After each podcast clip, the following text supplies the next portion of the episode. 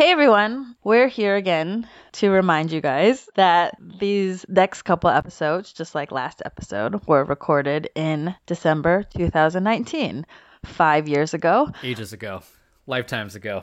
before coronavirus in the US. Almost before coronavirus at all. That's true. so if it sounds like we're having a conversation completely oblivious to what everyone is being challenged by right now, it's because we had no idea. Yeah. Um, how are you doing, Brian? Um, good. Uh, like I told you before, not that different from pre-virus times.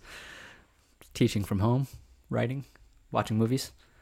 Yeah, I guess the second two are the same, but the teaching is over Zoom. It is now, yeah. I would say it's um now my classes are even more similar to Saturday school. So basically, you're used to just talking and not being sure if anyone's listening. Correct. In my room by myself, talking to a microphone. Yeah, how about you? Is this the same as before? Well, in terms of social life, it's pretty similar because I really just see my family and kids and nobody else. But my work life, suddenly I'm covering coronavirus. You are? I mean, kind of. I mean, I mean, really, everything is coronavirus related. That's true. You're not doing science reporting, but you are talking about how it's impacted the culture and society. Yeah. So basically, I think for a long time I was watching the coronavirus coverage and being like, well, we don't have to do that because everybody else is doing that. And there was that one week that everything changed. And especially if you're doing arts coverage, like everything either got canceled or it became a coronavirus story. Or it's now all virtual. It's weird. And I'm kind of lucky because there's like the horrible stories, but then there's also like the really great stories about people helping each other, communities coming together. And those are the stories that I'm doing. Are there any uh, stories that you found kind of heartwarming or can get people through this? I did a story about how like the nail salon industry has rallied together to collect all of their masks and gloves to donate to the healthcare industry. Oh, interesting. So that was pretty cool. One of the guys he runs this beauty school and uh, he actually was supposed to be a doctor. He finished medical school and then dropped out and sort of joked about how like his immigrant parents were like devastated. But I'm like, but now you're helping doctors. Saving saving lives. yeah, yeah. Not just saving lives, saving doctors' lives. Yeah, yeah. Yeah. Have you found any heartwarming stories? Um, I've been spending a lot of time watching independent Chinese underground films, so not exactly heartwarming, but you know, like very heroic kinds of filmmaking. I do want to mention that I recently saw the upcoming PBS documentary series, The Asian Americans, executive produced by Renee Tajima Pena, directed by folks like Grace Lee, S. Leo Chiang. It's a CAAM production. It's monumental. I saw all five hours of it. Um, and it's basically telling the entire history of Asian America. And like that's a daunting task. Like, where do you even begin? Like, literally, where do you begin? What's the what's page one gonna look like? And they pull it off. The craft is really strong. And even if you're familiar with most of these histories, it's just nice and kind of powerful to know that the stories are all in one place now. So if anyone wants to know this history, it's going to become available. Um, and as an educational resource, yeah, it's just you know really um, important. So I highly recommend everyone check that out when it uh, premieres on PBS in mid-May. So there's yeah, there's there's stuff to kind of get us through these days of being quarantined. There's plenty of films to watch, new and old. And of course, we hope that what we do here at Saturday School, if you're not sure what to watch, that we give you some places to go to. And then hopefully our conversations here are insightful or going to pique your curiosity further. So without further ado, this week's episode.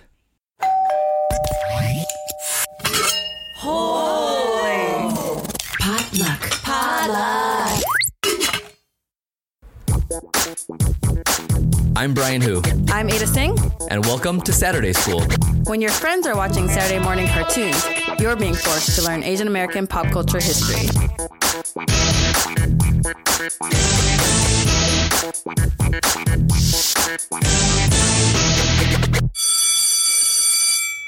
Hi, everyone. Welcome back to Saturday School. This is the ninth episode of our sixth season. This semester, we're talking about Asian films about Asian America. For this episode, we are looking for a more recent film from China that might explore Chinese Americans or what it's like to live in America. There was a few films that came to mind. One of them was Finding Mr. Right, which stars Tang Wei as a pregnant woman who comes to Seattle to deliver her baby. it's a comedy, and it's a really, really fun film. You guys should all see it.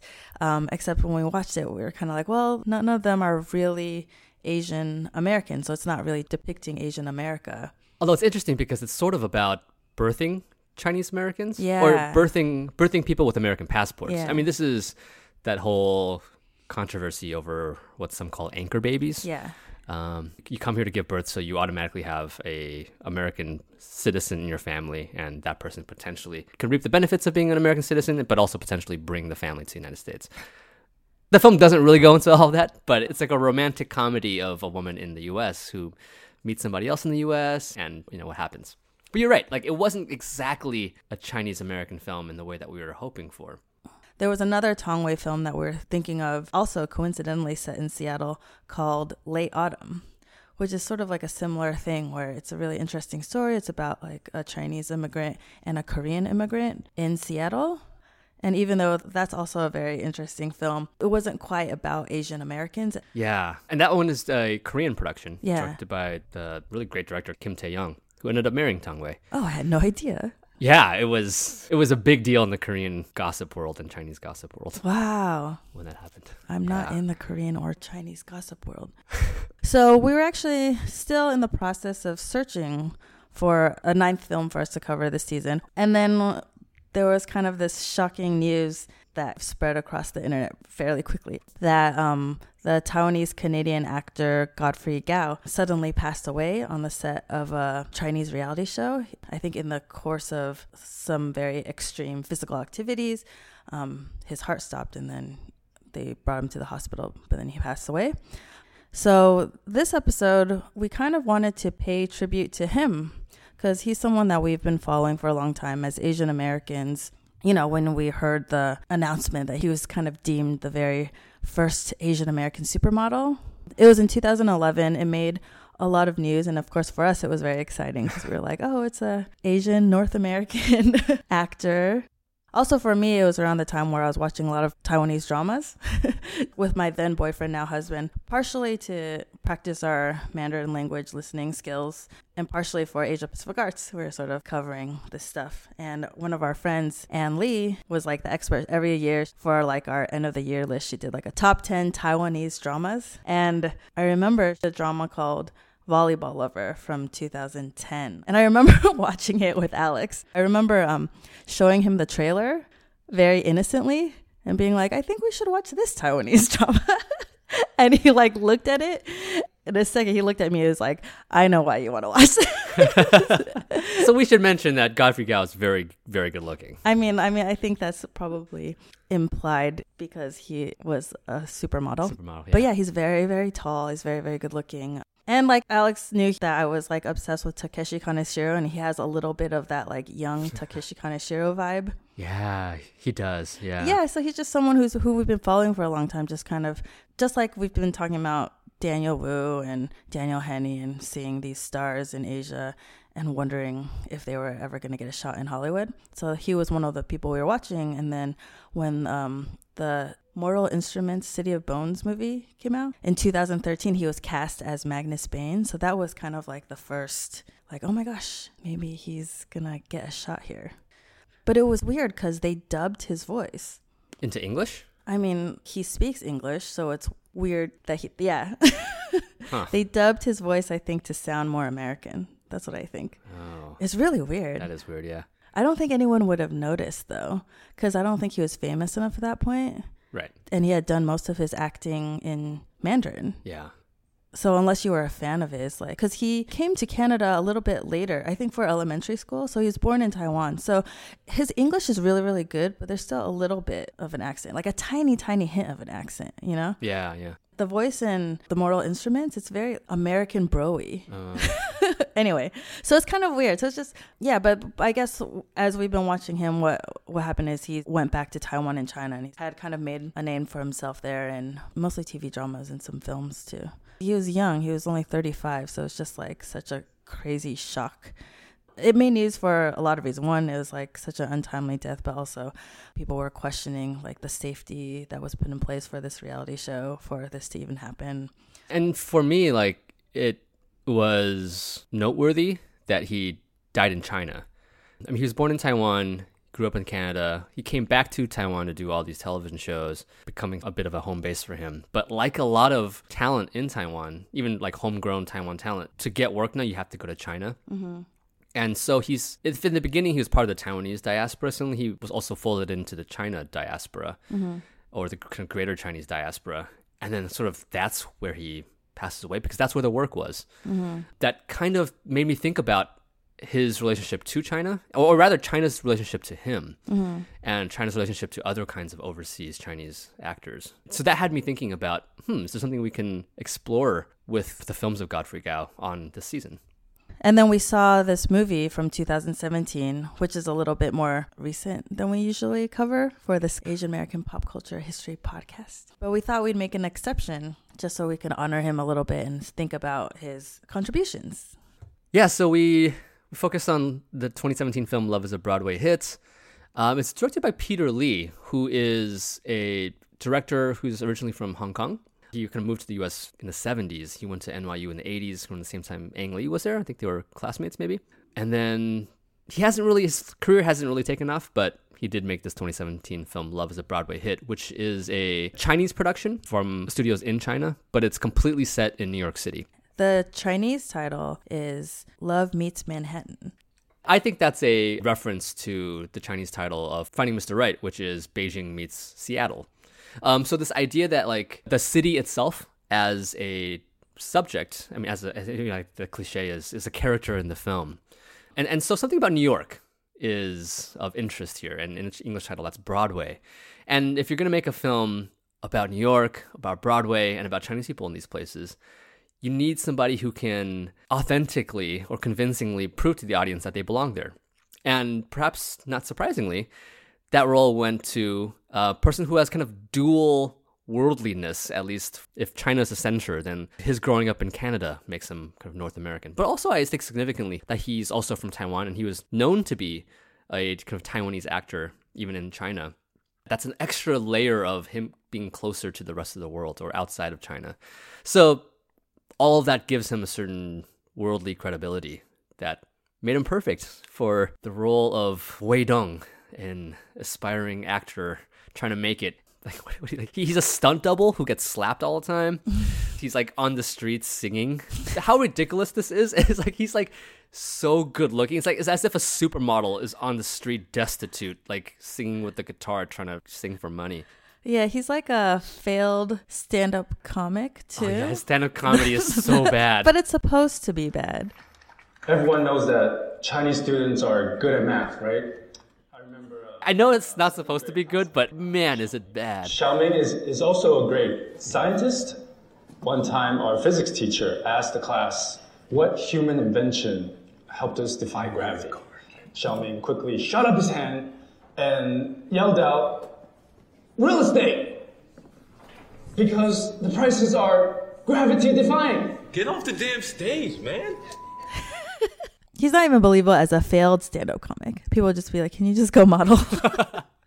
But it's interesting that like it's actually in the stand-up comedy that we see his most Chinese American side. yeah. A lot of stand-up comedy is about like, oh, you know, I cultural conflict of when I was in second grade and the teacher didn't understand me and that that, that sort of thing, and him being an outsider. And that's really the only time in which his outsider status as a person of Chinese descent in the United States is foregrounded. After that, he's just a Chinese character, as is his love interest in the film. Her name is Bai Qi, played by Wang Li Kun. And she is also an aspiring actor trying to make it in New York. She's kind of a dancer. They have a meet cute when they're both extras on the same movie, directed by Steven Spielberg, um, in Times Square. Um, And then I don't know if we want to spoil if it's a spoiler, but they end up going for the same role, a major, major Broadway role. I think we don't need to spoil it right now, but if you're scared of spoilers of a three year old Chinese rom com, maybe don't listen to the rest of the episode because I think we're going to have to talk about it. because it's so ridiculous. We'll give you the spoiler alert later when we're going to get to that section. Yeah. But for her character, because she's at least to like an Asian American viewer, is obviously not Chinese American. Like when she speaks English, she speaks like a Chinese person. Hello, I'm Bai Qi. See you next time. There's a little bit of explanation for her character. She wants to be a star. She goes to New York and she's there on a visa. But like you said, they never really go into his backstory. We assume he's Asian American, but he speaks Chinese throughout the whole thing. For some reason, everyone else in American can speak Chinese or understand Chinese. The white guy who is one of the producers on this musical speaks great Chinese, of course, great Mandarin. 我在北京待了两年，然后去了上海一年，去了解昆剧。 there's also scenes when they have a they have an Indian American neighbor. Slightly a racist depiction of him. Like you said earlier, it's like the equivalent of the Kahonaho depiction of Chinese Canadians. I definitely remember some scenes where obviously like his character wouldn't understand Mandarin, but they just speak to him in Mandarin and it's like he understands.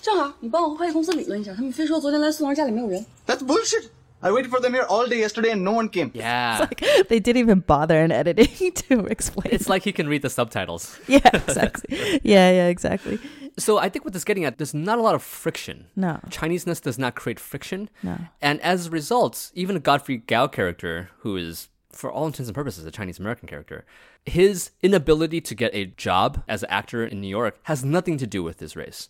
Whereas I think from an Asian American perspective, not being able to get a job in Broadway or in Hollywood has almost everything to do with race. Yeah. But this is a film that completely erases that kind of friction. And so when the actress Bai Qi is trying to get a job, the fact that her English is terrible is never a factor. That kind of cultural friction is what we normally think about as inherent in the Chinese American or Chinese immigrant experience. especially in, in the entertainment industry. And I think that's partially why we can always so freely joke about how these Asian American men are so good looking and they you know what I mean because it's like this weird thing where if they were a super good looking white guy, it wouldn't be as interesting to talk about how good looking they are. I mean, I mean, I'm sure there's exceptions to this rule, right? But there is something about kind of covering the Asian American film industry and understanding how being Asian is an inherent challenge in the industry that suddenly there's somebody like Godfrey Gao who's like probably like the best looking person ever and he feels like an underdog. And I think he is. Like I don't know even if he hadn't passed away like how good his chances of breaking into Hollywood were. I just- If he had made it, he would have felt like an underdog, you know? And then the fact that he was kind of between cultures, the fact that he was paving this path in Taiwan and China, even though he grew up in Canada, that also feels a little bit underdogish, you know? Yeah. And in fact, throughout the film, it seems like America's craving Chinese culture. They love it. this Indian roommate that you mentioned, he's in love with Chinese dramas, like TV dramas. So it seems like people are craving Chinese media. They're making Mulan on Broadway. At one scene, Godfrey Gao's character is trying to, I don't know if he's trying to impress the casting agents. So he brings some like pastries from China. They love it. So it's sort of like Chinese culture has no problem infiltrating the United States here. Chinese Americans would find this highly suspect. But that's interesting. T- to me, this is interesting as a vision of what China feels like its role and opportunity is in the world. But then I feel like when we put Godfrey Gao in this world, I feel like there's a lot of leaps you have to make in logic to enjoy this rom com, which is, you know, It's not. It's not the best movie. yeah. Yeah. But it's funny because I think like there's certain things you kind of buy into because you're like, well, yeah, because it's freak out If he comes and brings you any sort of Chinese pastry, of course you'd be excited about it. If he's gonna take you to some Shanghainese restaurant, of course you would be excited about it. You know, it's like he kind of pulls it off because of his looks. I think. That's like that utopic sense of film desire that we've always hoped that these really good-looking Asian Americans could, through their looks, be able to tap into and just make everyone feel like, oh, I don't care if they're Asian, they're really hot. That's been our basically our thesis on like on Asian American stardom for the last 15 years. Yeah, and I think there's a little bit of truth to it. Right. But that's kind of what you're speaking to here, right? Like someone with a Godfrey Gao glow, all of our prejudices should just melt away. And that's the utopia. Yeah. We know that's not how the world works, but we just hold this hope that maybe that's how film works. Yeah. That's kind of how it's working in this movie too. It's like the ease that certain leading men in rom coms have. Godfrey Gao, I think, often plays this character. In Volleyball Lover, that is his character. He plays like this guy that all the women fawn over. I think if you weren't as good looking as Godfrey Gao, like you would just roll your eyes at it. But um for him to be in that role. It seems just realistic. He's Yeah. a guy who walks around and then girls are just nervous to talk to him. Like that just seems like a documentary. Yeah. Hollywood would never portray an Asian American male like that, but you get that sense of ease and charisma and simplicity in a way in this film. And it matches really well the way that the film is a rom com. His sparkliness in his looks like matches the sparkliness of the genre. And and so it just seems to go together. Yeah. Kind of in the way that Daniel Henney and Shanghai Calling did too. And they're both like films about cities and sort of the glamour of cities and with their like skyscrapers and buildings and he is himself sort of this like totemic beautiful structure. But I feel like there's something about Godfrey Gao and his appeal that feels very innocent. I feel like there's kind of like a sweetness to him, like a sweetness, goofiness to him. There's this sort of like sincerity that made him a very good fit for like a Taiwanese drama, Ah. which is also very innocent and very sweet. You know what I mean? I can't speak for people in Taiwan watching him, but I know that me as a Taiwanese American watching him in these roles in Asia, in Taiwan or in China, I have to feel like he's an underdog, right? Because I think just knowing that he is an Asian American, like I know he's an underdog in professional life. I may be overstating that or overthinking that, but as a result, I would just root for him. So to go back to the movie, it's such a weird premise. Maybe this is where the spoiler alert should come in. Sure. Yeah, yeah. Did yeah. you know how they were going to be competing before you? No. I did not I had know either. No idea. Yeah. I did not. All right, so so let's just it's not really a spoiler. It happens about halfway through the film. So basically, we see throughout the first half that Bai Qi is going for auditions. She hears that Godfrey Gao's character is also going for auditions. Um, and she's auditioning for the lead role of Mulan in this Broadway musical adaptation. And it turns out so was he. and it's down to both of them, a man and a woman, trying out for the same role of Mulan. And they just like could explain it like, well, Mulan half the time is a guy. So so this makes sense, right? Mulan is both a guy and a girl in the story, which means either an actor or actress can play her. Not only is half the time Mulan is a guy, but also this is America, equal opportunity for everyone. yeah, right. Like gender is fluid Oh my here. and, and so I mean that's that itself is fascinating, especially given the legacies of something like Madame Butterfly, like, like the way that um like Da- David Henry Hwang did M Butterfly with this like effeminate Asian man who the world of Broadway thinks is a woman or wants so badly to believe is a woman. So I ha- can't help but think about that as well, and like that kind of history in, in, in U.S. culture and Broadway culture. But you know that like these Chinese Hong Kong filmmakers did not have any of this in mind. Right. There's no way they had. I, I don't. I highly doubt they had this in mind. Which is strange because Peter Lee came of age. I think he was in New York when M Butterfly happened.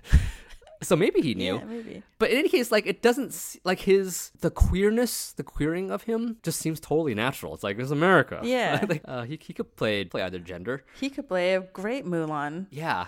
And it's like the tone of it is so weird because they're very serious about it. Like he's seriously auditioning and they're seriously considering him. But I feel like the moments where he's kind of auditioning and kind of performing are the most comedic. Yeah. And I think it's purposefully comedic. Like when they both sing and then like she sings her beautiful song and then when he sings you just assume he's going to sing with his voice, but his voice is just as high pitched and beautiful as hers. Okay, two, we're gonna do some scales again. Bai, you go first.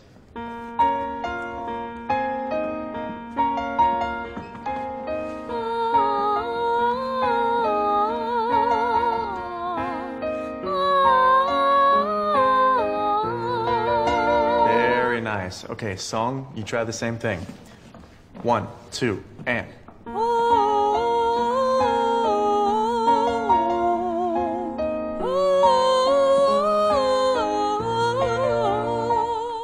It's almost like played straight, but for comedy. They show both of them doing similar dances because they're both doing the same auditions, but they don't they don't like make it flamboyant or anything. They don't like play it up for last in that way, which would have been offensive. Not that there weren't other offensive things in the movie, but um, but he's just just Godfrey Gao dancing. Yeah. and I think that's kind of similar to what we were saying last week with Daniel Henney, like being a rock star in Korea. Yeah, like some of it is it's sort of cheesy, it's sort of like not believable, but because it's a different sort of cultural en- entertainment environment that maybe this works. Maybe this is this is maybe this is supposed to be played straight.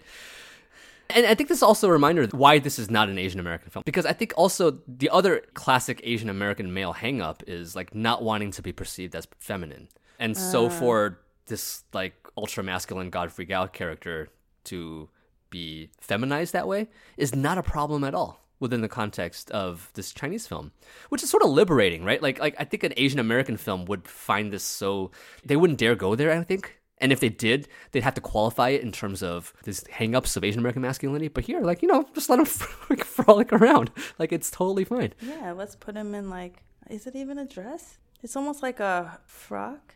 It's not really a dress, but it, it's sort of flowy. And he has like some lipstick on. Yeah, and then he shaves. But it doesn't look like drag. It just it just looks like wow, Godfrey Gao looks really good with makeup on. I think it's also partly it's Mulan, um, who is sort of a, a kind of asexual type of figure. Yeah, but it's also like it's also Broadway and modern dance. Yeah, and so maybe within that world, Yeah, that makes You know, sense. it's more fluid. but it's it's it's yeah, it's it's like I was pretty surprised when that twist happened because it's something that we would never see in Asian American cinema. Yeah. Or and certainly not in American cinema. And if- Yeah. but if it happened in American cinema, we would be like, "Oh yeah, of course you would think the Asian man is is, is feminine." But in the China context, it's like it's kind of cool then that actually when China sees the terms in which it can step onto the world, that those terms could include a certain kind of gender fluidity. Like, hey, why not? Yeah. Uh, that said, they also kind of very importantly qualify his cross gender performance via Mei Lan Fang, like the classic male actor who played a lot of female parts. So they do say there's a history of this in Chinese theater. Right. The queerness is still on the surface though, because as much as they qualify, because it's Godfrey Gao. Godfrey Gao is not a Beijing opera star. He is a Louis Vuitton male model. It's- It's playing with these things in a really kind of fresh way. Right. I also want to just say something talking about China's aspirations on Broadway in New York City. There's a whole scene in the film where they get stuck on a building on a rooftop and it oversees Times Square. 站在这儿，就像纽约的心脏。 And that immediately reminded me China has been desperate to get onto advertising on Times Square. Do you, have you heard about this? Oh, I don't know that. in 2016, China put a ad on one of those rotating electronic billboards in Times Square talking about its claim over some some islands in the South Seas. Oh, really? Yeah, and In Times Square? in Times Square, they thought that was where they would change hearts and minds. China has a pretty whack notion of how soft power works. Like they think that if you just get in Times Square, like the world will listen. So Times Square is this place that China has been trying to infiltrate and try to stake a claim in. And if indeed it's not working, if these ads haven't been working, then at least a movie like this is sort of making seem possible that China can be in the billboards of New York City. In the movie, it's like this breathtaking, beautiful spot, like the perfect place to fall in love.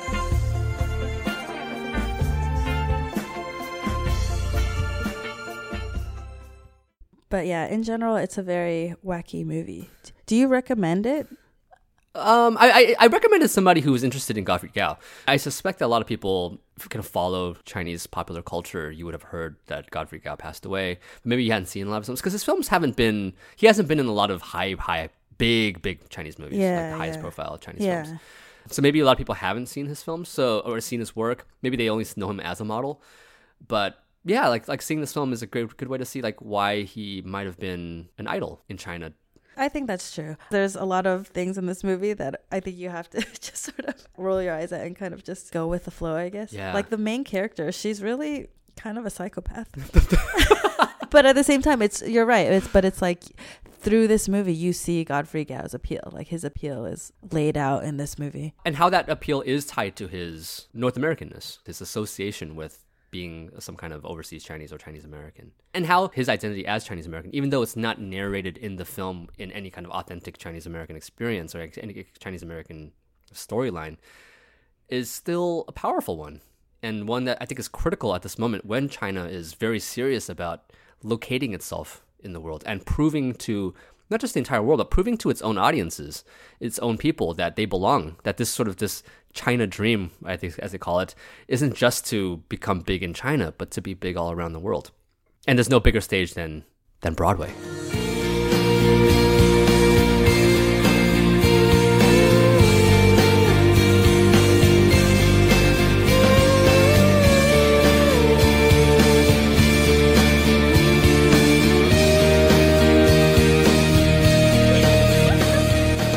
Saturday School is a proud member of Potluck, a collective of podcasts that feature stories and voices from the Asian American community. It's produced by me and Brian. Our logo is by Grace Tallis Lee. Our theme song is courtesy of Rimsky Music and Premium Beat. Check out our website at SaturdaySchoolPodcast.com or you can tweet us. I'm at Ada Tseng, A D A T S E N G. Brian's at Who's Brian, H U S B R I A N. And the podcast Twitter handle is Wake Up Sat School. Next week, your assignment is to watch the 2010 film My Name is Khan. Kiss her! Come on, man, kiss her. Come on, man, hurry up. Rest in peace, Godfrey Gao. We'll miss you.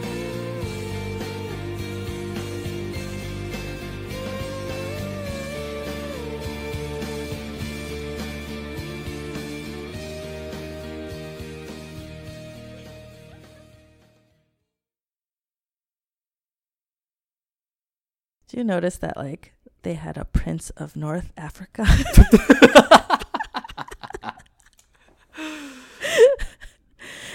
and I I was at first I was like, did they say South Africa or North Africa? 'Cause No, South no, they said a real place. North And then, Africa. yeah, and I was like, and then when you hear his his voice, it's like I, I don't know what kind of accent that is. It was like kind of French. This bear, I killed it in North America. It was charging and lunging at me. I looked him up. His name's Dennis Ooi, O O I. That was his very first film role. Ah. Um, so I mean, I'm rooting for him. Why not? Because then we could be like, he started out Opposite Godfrey Gao. as the Prince of North Africa in a Chinese rom com about New York.